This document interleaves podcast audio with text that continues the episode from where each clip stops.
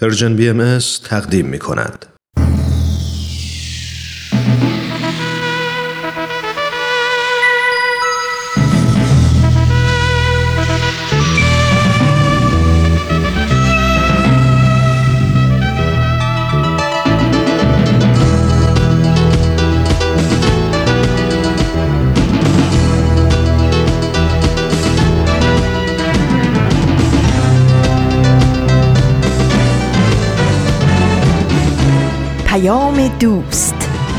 برنامه ای برای تفاهم و پیوند دلها.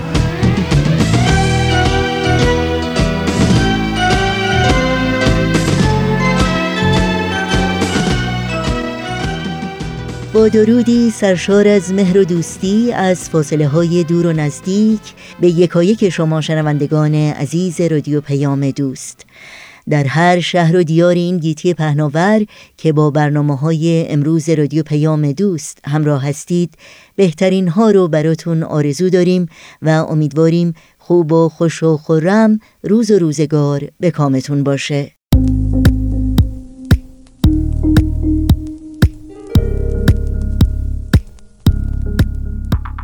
نوشین هستم و همراه با بهنام پریسا و دیگر همکارانم پیام دوست امروز رو تقدیم شما می کنیم.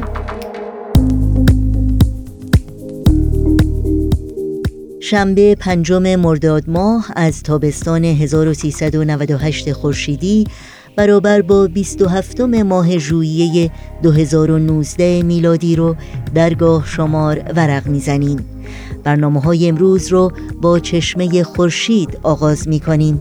با ورقی از خاطرات و بعد از اون هم با پندها و پیمانها به پایان می‌بریم. امیدواریم با تمامی بخش های این پیام دوست همراه باشید و از شنیدن اونها لذت ببرید.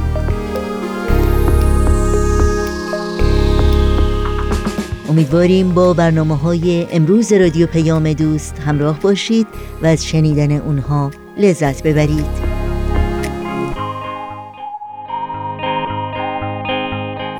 و اگر هم نظر، پیشنهاد، پرسش و یا انتقادی در مورد برنامه های امروز یا روزهای دیگه دارید حتما با ما تماس بگیرید و اونها رو مطرح کنید.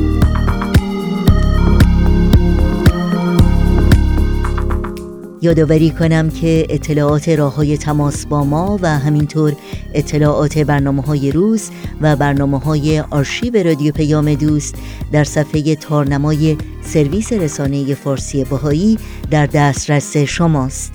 www.persianbahaimedia.org توجه داشته باشید که اطلاعات راه های تماس با ما رو در طی پیام دوست امروز در اختیار شما خواهم گذاشت.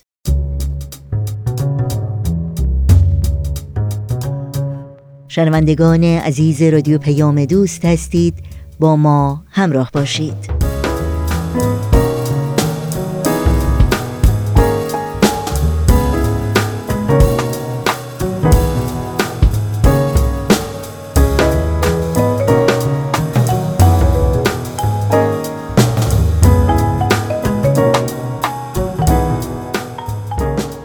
همراهان خوب رادیو پیام دوست برنامه های امروز رو آغاز می کنیم با بخش تازه‌ای از مجموعه چشمه خورشید. این مجموعه که به مناسبت دویستمین سالگرد تولد حضرت باب بنیانگذار آین بابی و مبشر آین باهایی تهیه شده ما رو با آثار حضرت باب بیشتر آشنا می‌کنه. پس اگر آماده هستید گوش هوش بدیم به رامان شکیب و استاد بهرام فرید در برنامه این هفته چشمه خورشید.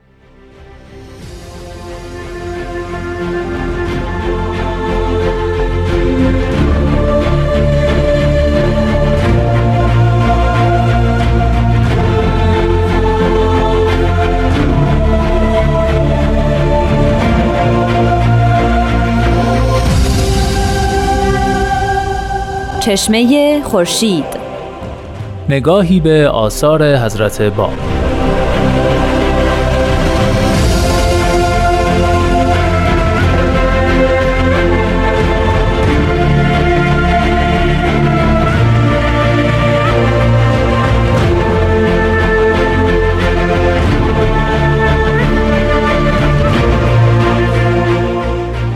شنوندگان عزیز رادیو پیام دوست وقت بخیر.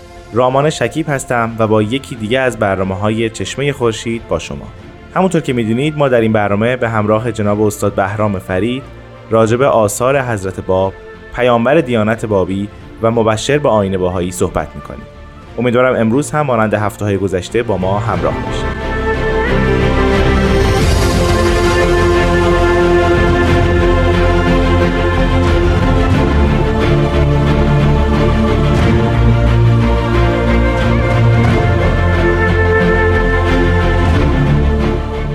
جناب فرید وقت خوش. خوشحالم که شما رو امروز در استودیو رادیو پیام دوست می‌بینم. عرض احترام و ارادت خدمت شما و شنوندگان عزیز من هم خوشحالم که یک بار دیگه پیرامون این موضوع جذاب در خدمت شما هستم. خواهش می‌کنم. جناب فرید ما هفته گذشته راجع به ابزاری که باید در دست داشته باشیم برای مطالعه آثار حضرت باب صحبت کردیم. دو تا از مهمترین هاش قرآن و حدیث بود.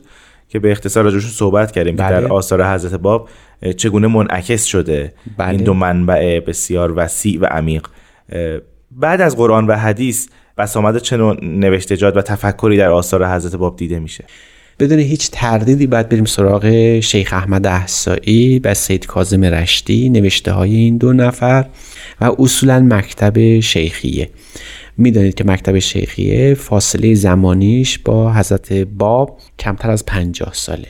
یعنی مکتب شیخی یک آین بسیار نوپایی است یک مذهب نوپایی است. و او شروع کرد به یک انقلاب در اندیشه های شیعی یعنی اصول عقاید شیعی رو به هم زد و اصول دین رو تبدیل کرد از پنج اصل به چهار اصل بله. دو اصل رو کنار گذاشت اصل جدیدی رو آورد و قائل بر این بود که توحید است نبوت است امامت و بعد یک رکن رابع یا به عبارت دیگه یک بابی که نیازمنده که به ترتیب از باب این آخرین مرحله به مرحله بالاتر یعنی امامت از امامت به نبوت از نبوت به الوهیت یا توحید خداوند رسید. می‌بینید این انقلاب به قسمی عجیب و غریب بود. اگرچه در بطن تفکر شیعی رخ داد اما اینقدر هولناک بود که مخالفان بسیار شدیدی رو به خودش جلب کرد. و می‌دانیم که شیخ احمد و سید کازم آثار بسیار بسیار متنوعی برای تبیین این انقلاب فکری نوشتن. شاهکار شیخ احمد احسایی شرح و زیاره است که شرح زیارت جامعه کبیر است و بعد در پی او منتقد بسیار شدید ملا صدراست دو کتاب بسیار معروف او رو یعنی شرح المشاعر و شرح الارشه رو توضیح داده شرح کرده. شرح بسیار زیبا توانمند و انقلابی است. و می‌دانیم که کسی که راجع به ملا صدرا داره شهر می نویسه ملا صدرا داره نمایندگی می‌کنه. یه حوزه تفکر رو در اندیشه های معرفتی زمان حضرت باب. و کسی که مثل شیخ احمد و سید کازم به این قطب بزرگ فکری در اندیشه اسلامی دارن حجوم می‌برن و اون مورد نقد تند قرار میدن به عبارت دیگه باید بسیار محتوای فکری غنی داشته باشن.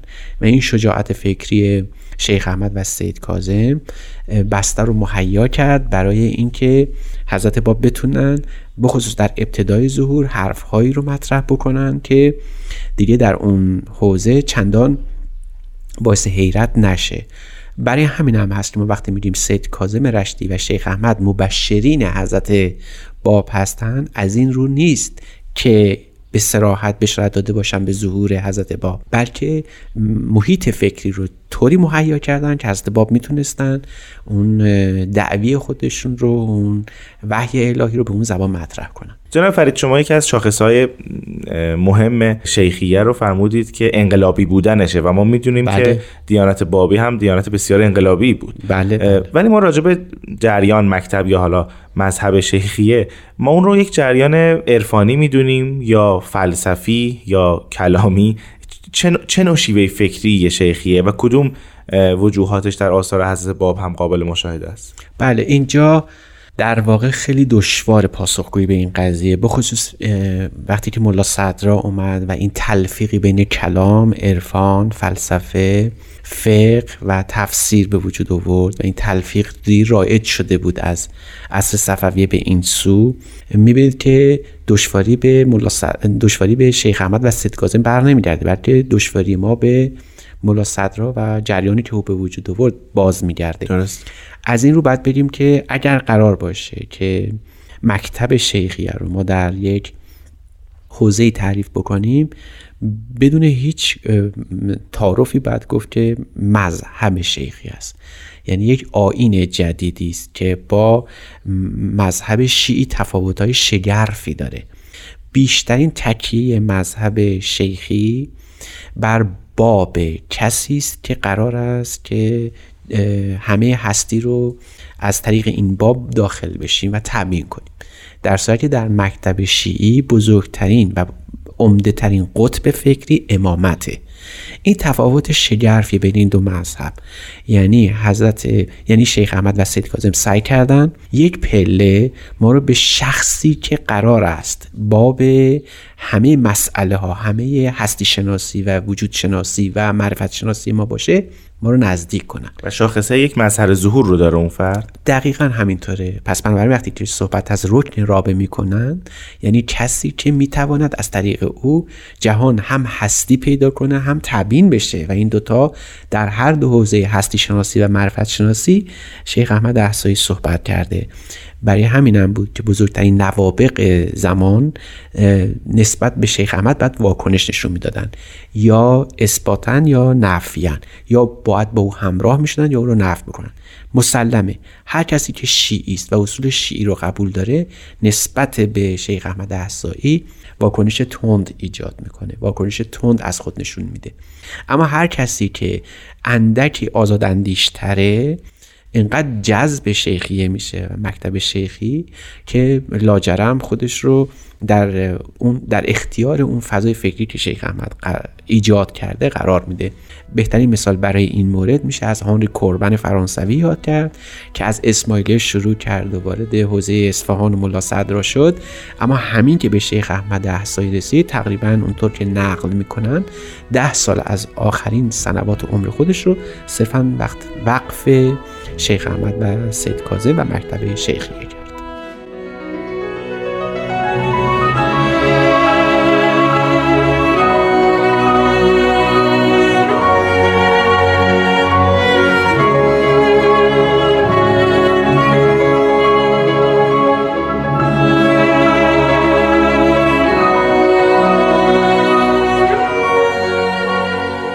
شنوندگان عزیز به برنامه چشمه خورشید گوش می‌دید. جناب فرید ما راجب مذهب شیخیه داشتیم صحبت می‌کردیم و و انکاسات و جلوه های اون در آثار حضرت باب. آیا میشه به صورت موردی جریان فکری شیخیه رو در بعضی از آثار حضرت باب نام برد؟ یعنی انقدر واضح و روشن هست این جلوه ها بله اول همونجور که عرض شد در اصول عقایده یعنی حضرت بله. باب به اصول عقاید مطابق با عرف شیخی توجه دارن. دومین نکته اون جریان هستی شناسی است یعنی همون هفت رتبه خلقت که شیخ احمد خیلی بر اون تاکید داره و تقسیم کردن اون هفت رتبه به یک چارگانه و سگانه این بسیار برجست است. شیخ احمد میگه تمام هستی هم از جهت وجود هم از جهت معرفت در مشیت اراده قدر قضا این چهار و اذن عجل و کتاب یعنی این سه. تلفیق میشه. شاید از خودمون بپرسیم که چه قسمتی از آس چه حجمی از آثار شیخ احمد و سید کاظم به این قضیه اختصاص داره؟ بله. در این صورت باید پاسخ بدیم که تقریبا حجم عمده ای طوری که هر بار که شیخ احمد و سید کاظم می‌خوان یه حقیقتی رو مطرح کنن بلافاصله از همین مدخل وارد میشن. و این همین مدخل در آثار حضرت با بخصوص آثاری که در سه سال اول در اظهار بعد از اظهار ام نوشته شده بسیار برجست است. نکته دوم این است که شیخ سید کاظم رشتی در شرح القصیده شرح خطبه و لوام الحسینیه وقتی که این آثار رو ما می‌بینیم متوجه میشیم که او هم به فرشته شناسی خیلی توجه کرده. یعنی شرح قصیده او سرشار از بیان وجود ملائکه در این عالم و تاثیراتی که دارن. همین رو بعدها می‌بینیم در اون نظام الهیات حضرت باب که مطرح شده جبرائیل میکائیل اسرافیل ازرائیل.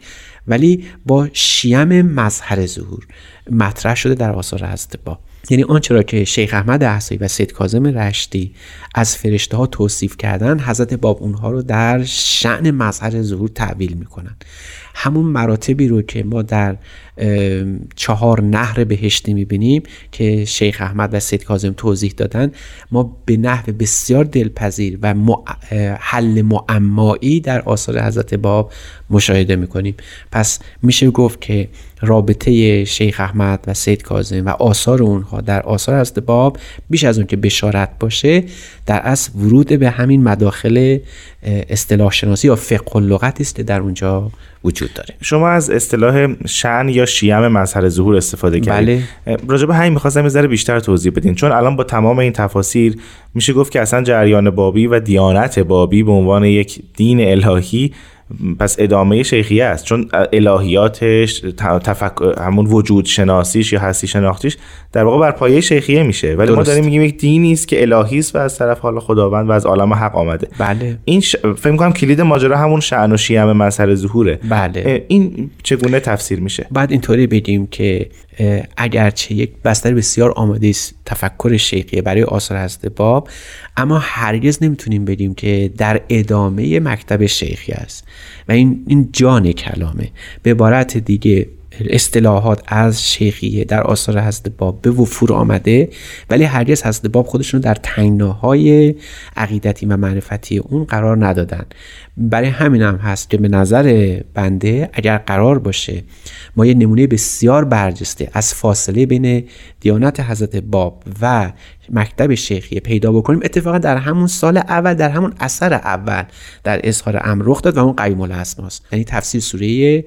یوسف یعنی مهمترین و اعظم کتاب حضرت باب در اونجا درسته که سید کازم به شاگردان خودش وعده کرده بود که قائم آل محمد اینو تفسیر خواهد کرد بله. ولی هرگز این تفسیر در گروه عقاید شیخیه نبود و یک فضای دیگری در خود اثر می‌بینیم که بالکل متفاوته با سبک و سیاق شیخ احمد و سید کازم اما در عین حال که این مهم وجود داره و در آثار دیگر ایشون که همزمان با این اثر یعنی قریم الاسما و بقیه آثارشون نوشته شده برای اینکه این شاگردان این حواریون این حروف حی به تعبیر حضرت باب بتونن ارتباط برقرار بکنن با قیم الاسما بقیه آثار می‌بینیم که از همون زبان زبان شیخیه و آثار اونها استفاده شده.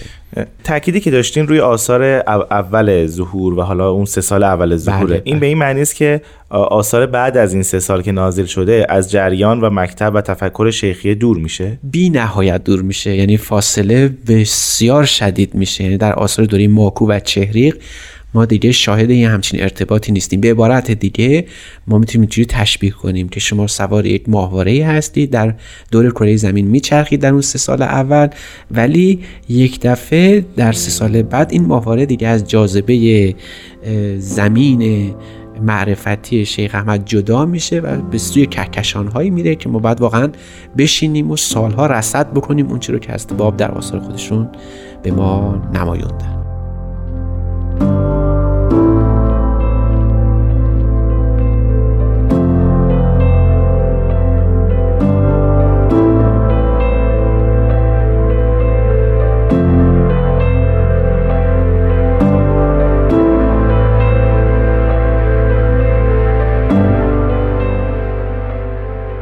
جناب فرید ما راجع به تفکرات و اندیشه های شیخیه صحبت کردیم و انعکاس اون در حالا آثار بابیه.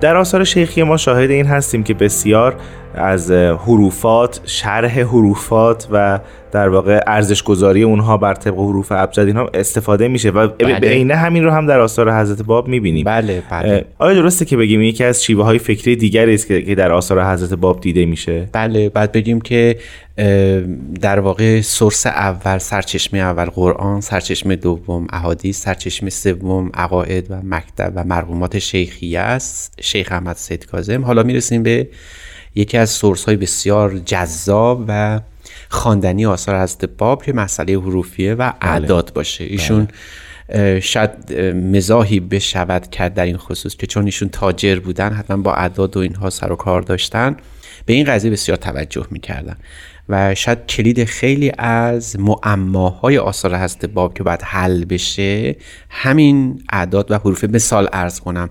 وقتی ایشون می‌خوان ساره یوسف رو تفسیر کنن خودشون توضیح میدن. میگن چون عدد یوسف با عدد قیوم 156 برابره برای همین به تفسیر نام خود قیوم باشه پرداخته. یعنی اونجا منظور یوسف نیست بلکه تفسیر اسم بزرگ خداوند که قیوم باشه. خب این اگر ما ندانیم و اگر متوجه نباشیم خب می‌دانید که هی فکر می‌کنیم چه ارتباطی بین یوسف و قیوم وجود داره. بله. پس می‌بینید یه مکتبی وجود داره مکتب حروفیه که خیلی هم کهنه. ما باید در یک برنامه خاص به این عقاید بپردازیم ولی به طور اجمال باید اینطوری بیان کنیم که مسئله حروف و اعداد که همون حروف ابجد باشه یا ابجدیت الحروف این از قبالای یهود شروع میشه. قبل از اسلام در اسلام با ائمه اطهار جوانه های فکریش زده شد و به آهسته آهسته در قرن چهارم پنجم یه خورده شکل و شمایل خاص به خودش گرفت. ولی در قرن هفتم فردی مثل سعدالدین همویه این رو کشفش کرد و بعدها در نهضت حروفیه شد یک مکتب فکری که شیخ فضل های استرابادی این جریان رو دوران ساز کرد و یه مکتبی به وجود آورد که بسیارم خونین بود یعنی خیلی با خشونت در ایران با او برخورد شد. هم سران اولی او رو کشتن و حتی پیروانش رو قتل عام کردن. به طوری که تقریبا به صورت مخفیانه خودشون این مکتب رو ادامه می‌دادن. شیخ احمد این رو فهمیده بود که این حروف و اعداد تاثیر عمده ای دارن و اگر بخوایم مثال عمده ای برای این قضیه مطرح بکنیم مدخل نقطه است. یعنی اصطلاحی به اسم نقطه یا نقطه اولا یا نقطه هستی اگر درست بدیم. یکی از ابداعات فکری این مکتب حروفی است که بعد به سراغ الف و مراتب الف و بعد به سراغ حرف با و به همین ترتیب حروف رو یکی یکی تبینات فلسفی کردن. هر کدوم نماد یکی از مصطلحات فلسفی و عرفانی و معرفتی قرار دادن. این در آثار هست باب به خوبی دیده میشه. یعنی در نهضت حروفی حروفات الفبا رو جداگانه شرح می‌کردند و بعد اونها رو در کلام و بعد اونها رو در واژگان مختلف یک متن وسیعتر قرار می‌دادند. دقیقا همینطوره. و شیخ احمد آمد ارزش های عددی اونها را هم بر اون اضافه کرد ولی به صورت خیلی خیلی مختصر. ولی حضرت باب در این بخش یعنی حروفیه و اعداد دیگه سخن رو به قایت بردن که کتاب یا اون نوشته معروف حیاکل الدین یا الواح حیاکل ایشون اگر ما بر اساس این حروف و اعداد به سراغش نریم. فکر می‌کنم که کمتر متوجه بشیم که از باب قصد داشتن چه چیزی رو مطرح کنن. بعدها در شهر ماکو و چهریق حضرت باب تلاش کردن که کتاب الاسما رو که 361 اسم از اسماء الهی رو توضیح بدن. بله. اونم بر اساس همین حروف ابجد و اسما و حروف الهی باشه. حضرت باب خودشون رو نقطه اولا مینامیدن. و جناب قدوس نقطه اخرا می‌بینید از همین نقطه که علم مکنون الهی در لوح محفوظ شروع میشه شخصیت پیدا می‌کنه و بعد به اسامی خداوند ختم میشه. چنانکه بعدا در آثار هست بالا هم می‌بینیم که برخی از افراد به اسم اسم الله شناخته میشن. مثل اسم الله المهدی اسم الله المنیب. یعنی اون جریان حالا صورت الهیات به خودش می‌گیره و تقریبا مدخلی میشه برای شناخت یک دین الهی. جناب فرید عزیز خیلی سپاسگزارم از شما. وقت برنامه امروز ما به پایان رسیده. ما حتما این مقدمات رو در هفته های آینده پی می‌گیریم تا بهتر بتونیم آثار حضرت باب رو مورد بررسی قرار بدیم. من هم خیلی خوشحال بودم که خدمت شما و شنوندگان عزیز بودم. خواهش می‌کنم. شنوندگان عزیز از شما هم سپاسگزارم. شاد باشید. خدا نگهدار.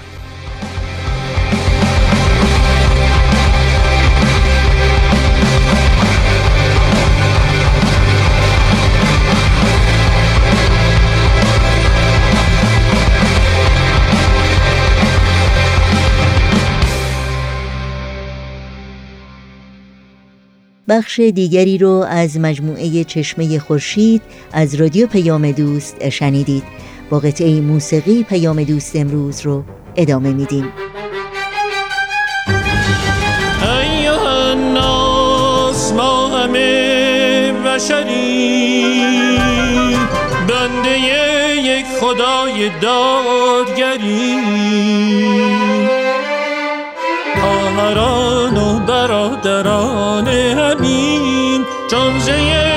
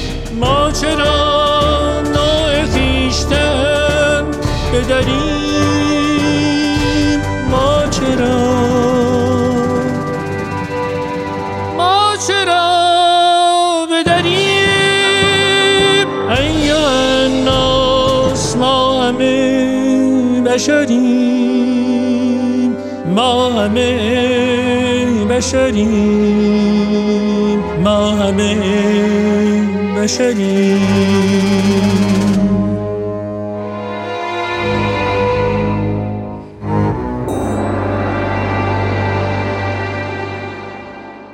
همراهان خوب رادیو پیام دوست اگر کاغذ و قلم آماده دارید اطلاعات راه های تماس با ما رو لطفا الان یادداشت کنید. آدرس ایمیل ما هست info at persianbms.org شماره تلفن ما 001 703 671 828 828 در شبکه های اجتماعی ما رو زیر اسم Persian BMS جستجو بکنید و در پیام رسان تلگرام با آدرس at Persian BMS contact با ما در تماس باشید. و حالا بشنویم از سهیل کمالی و حکایت دیگری از مجموعه ورقی از خاطرات از رادیو پیام دوست. ورقی از خاطرات. شما می‌تونید بخش های مختلف این برنامه رو در تارنما، شبکه های اجتماعی یا تلگرام Persian BMS دنبال بکنید.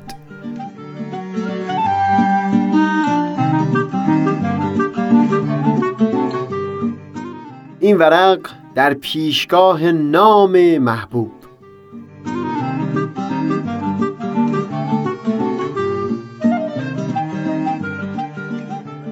بارها در همین خاطره های اینجا به تأثیری که عشقهای دوران کودکی و اوایل نوجوانی بر احساسات امروز من داشتن یه اشاره گذرایی کردم متاسفانه من نوشتن دفتر را از سیزده سالگی آغاز کردم. یعنی زمانی که دیگه دوران کودکی به آخر رسیده بود.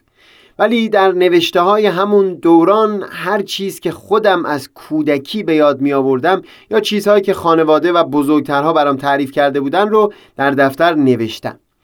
توصیف های زیادی در مورد عشقهای دوران کودکی نوشته شده در همون بخش از دفتر.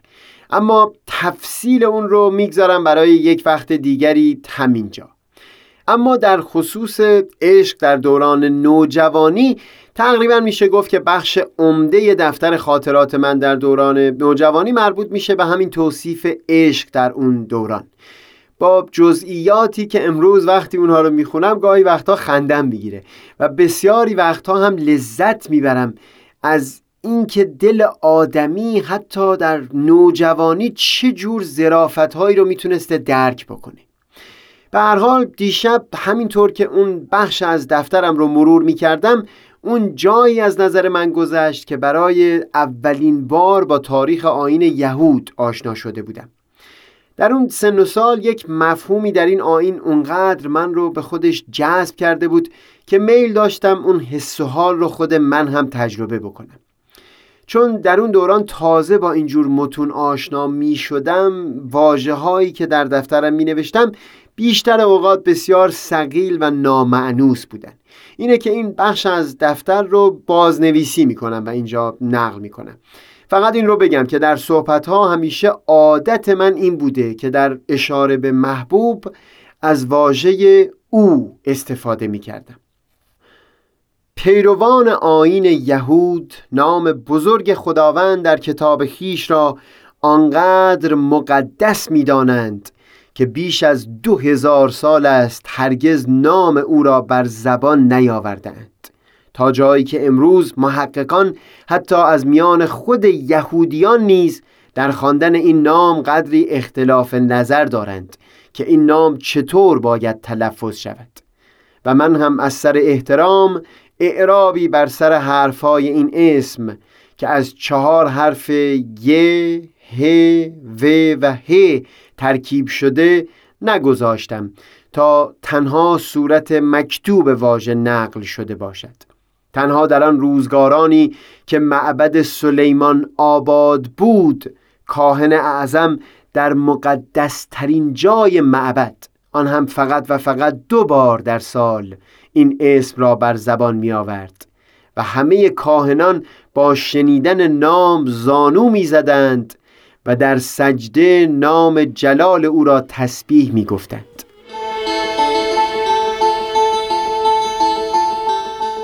چند وقتی است که تحت تأثیر این بخش از تاریخ نام او را در حضور خودش بر زبان نیاوردم.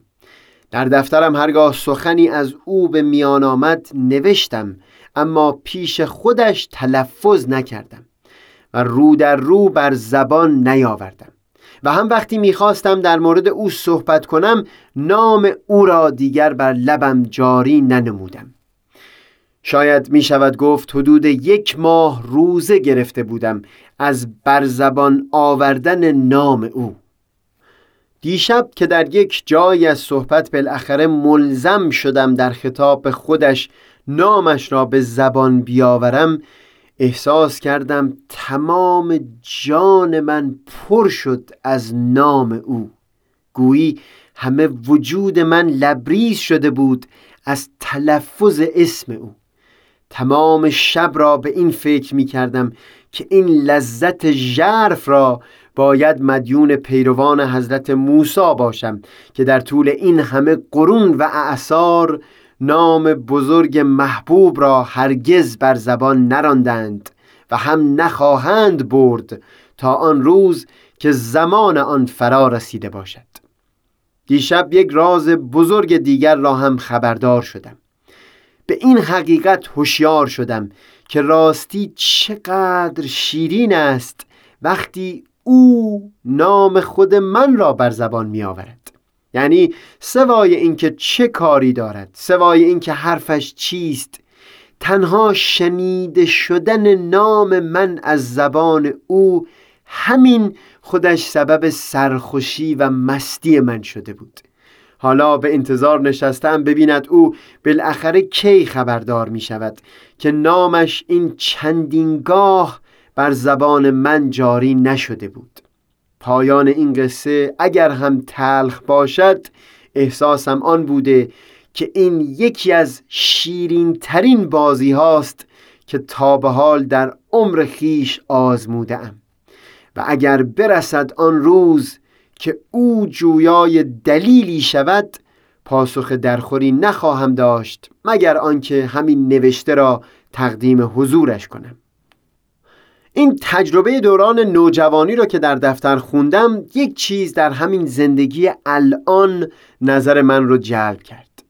اینکه در میون دوستانم اون کسانی که بسیار به من نزدیک بودن و صمیمیت خاصی نسبت به اونها در دل لمس می کردم رو تنها با اسم صدا می زدم اجباری احساس نمی کردم که بعد از اسم اونها جان یا عزیز به کار ببرم.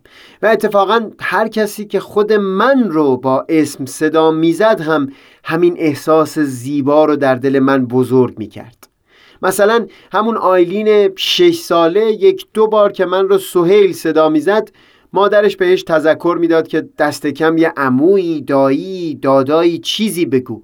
اما خود من واقعا همون نام بدون هیچ پیشوند و پسوند به گوشم خوشتر می نشست حتی یک جورهایی حسم این بود که انگار یک مقیاسی به دست من اومده برای سنجیدن صمیمیت بین آدم ها مثلا بعد از اون هر وقت زوجی رو می‌دیدم که خودشون رو ملزم می‌دونستن همدیگه رو با پسفندهای جان و یا صفتهای آنچنانی صدا بزنن دلم برای صمیمیت که برای من عالی ترین احساس در میون آدم ها هست تنگ می شد بعدها از یکی از دوستانم در همین خصوص ناله شنیدم که به مرور از سوی افراد دیگری هم به گوشم می‌خورد.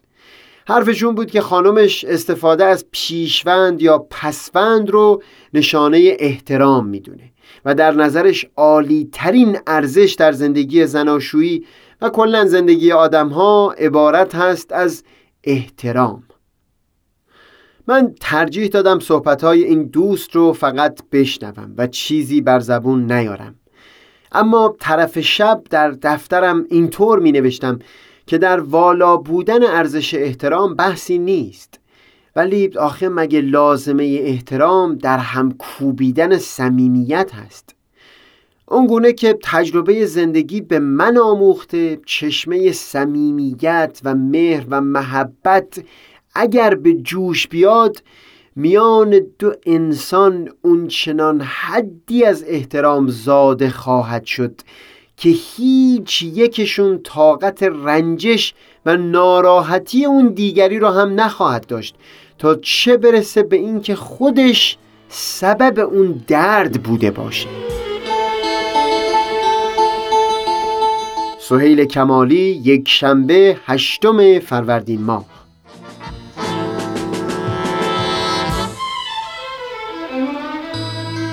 اسم تو قشنگ ترین قصه برای گفتنه. اسم تو قشنگ ترین قصه واسه شنفتنه. قنچه نجیب اسم تو روی باق لبم بهترین قنچه لذت برای شکفتن لحظه طلایی نوازش گیسوی تو مثل ناز دست روی خواب چمن کشیدنه. داغی وسوسه گرفتن دستای تو. کوره بزرگ خورشید و توی خواب دیدنه.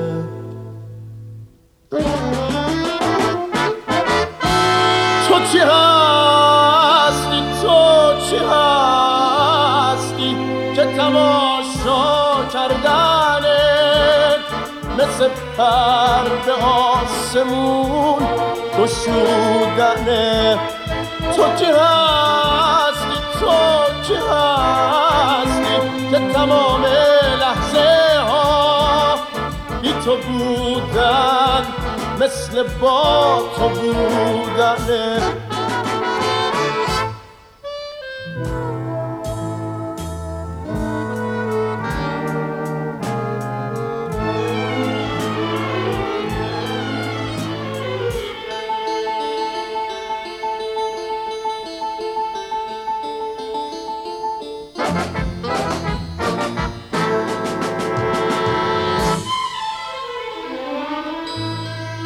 زیر نور خیس بارون مخمل سبز چشار. جنگل جادویی در به دری های منه.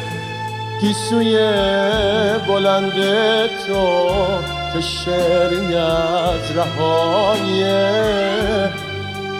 زنجیر سیاه موندن برای پای منه. صدای حق حق من میون تاریکی شب.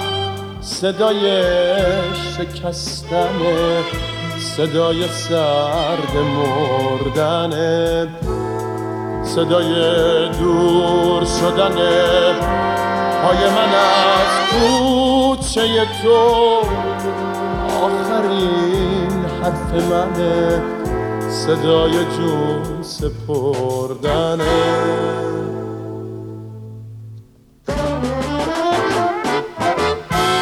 تو چی هستی؟ تو چی که تماشا کردنه؟ مثل پرد آسمون و شودنه تو تمام لحظه ها بی تو بودن مثل با تو بودنه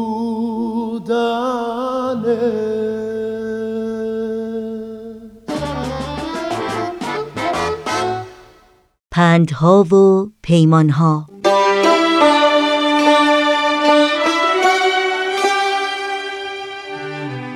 علی اسفندیاری معروف به نیمایوشیج شاعر معاصر ایران زمین و پدر شعر نو فارسی است که در سال 1276 خورشیدی یعنی بیش از 120 سال پیش در خانواده اصیل و سرشناس در روستای یوش در اطراف شهر نور مازندران به دنیا آمد. دوازده ساله بود که با خانواده به تهران نقل مکان کرد و در مدرسه عالی سن لویی مشغول به تحصیل شد. در آنجا نیما زبان فرانسه را خوب آموخت و به محافل ادبی راه یافت. نیما به تشویق معلمش نظام وفا شعر گفتن را آغاز کرد و با مجموعه شعر افسانه سبک نوینی در شعر فارسی برانداخت و اون رو شعر نو نامید. پس از پایان تحصیلات در وزارت دارایی مشغول به کار شد و بعدها به تدریس در مدرسه های مختلف از جمله مدرسه عالی صنعتی تهران و همکاری با روزنامه هایی چون مجله موسیقی و مجله کویر پرداخت.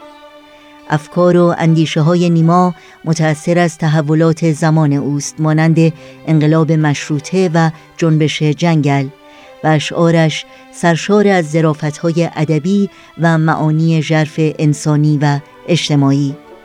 نیما در سن 62 سالگی بر اثر بیماری زاتوریه درگذشت اما نامش در فهرست مشاهیر جهان در سازمان یونسکو به ثبت رسید و اشعار پر ارزشش چون ققنوس خانواده سرباز شعر من آب در خوابگه مورچگان کندوهای شکسته و آی آدمها برای نسلها به یادگار مانده است.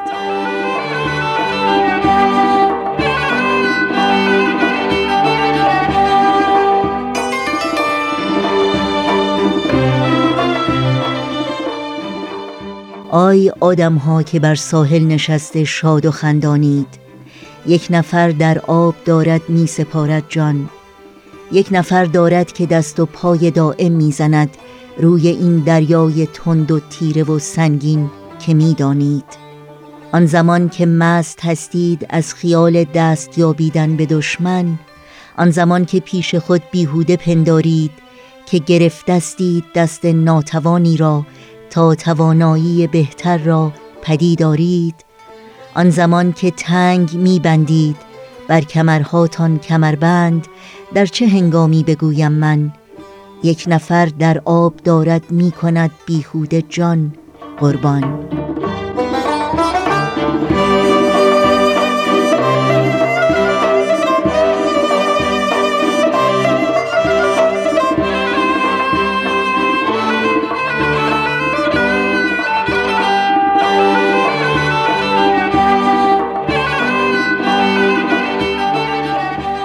شنوندگان عزیز در اینجا به پایان برنامه های این شنبه رادیو پیام دوست می رسیم همراه با بهنام مسئول صدا و اتاق فرمان پریسا ویراستار و تنظیم کننده پیام دوست امروز و البته تمامی همکارانمون در رادیو پیام دوست همگی شما رو به خدا میسپاریم. تا روزی دیگر و برنامه دیگر شاد و پیروز باشید.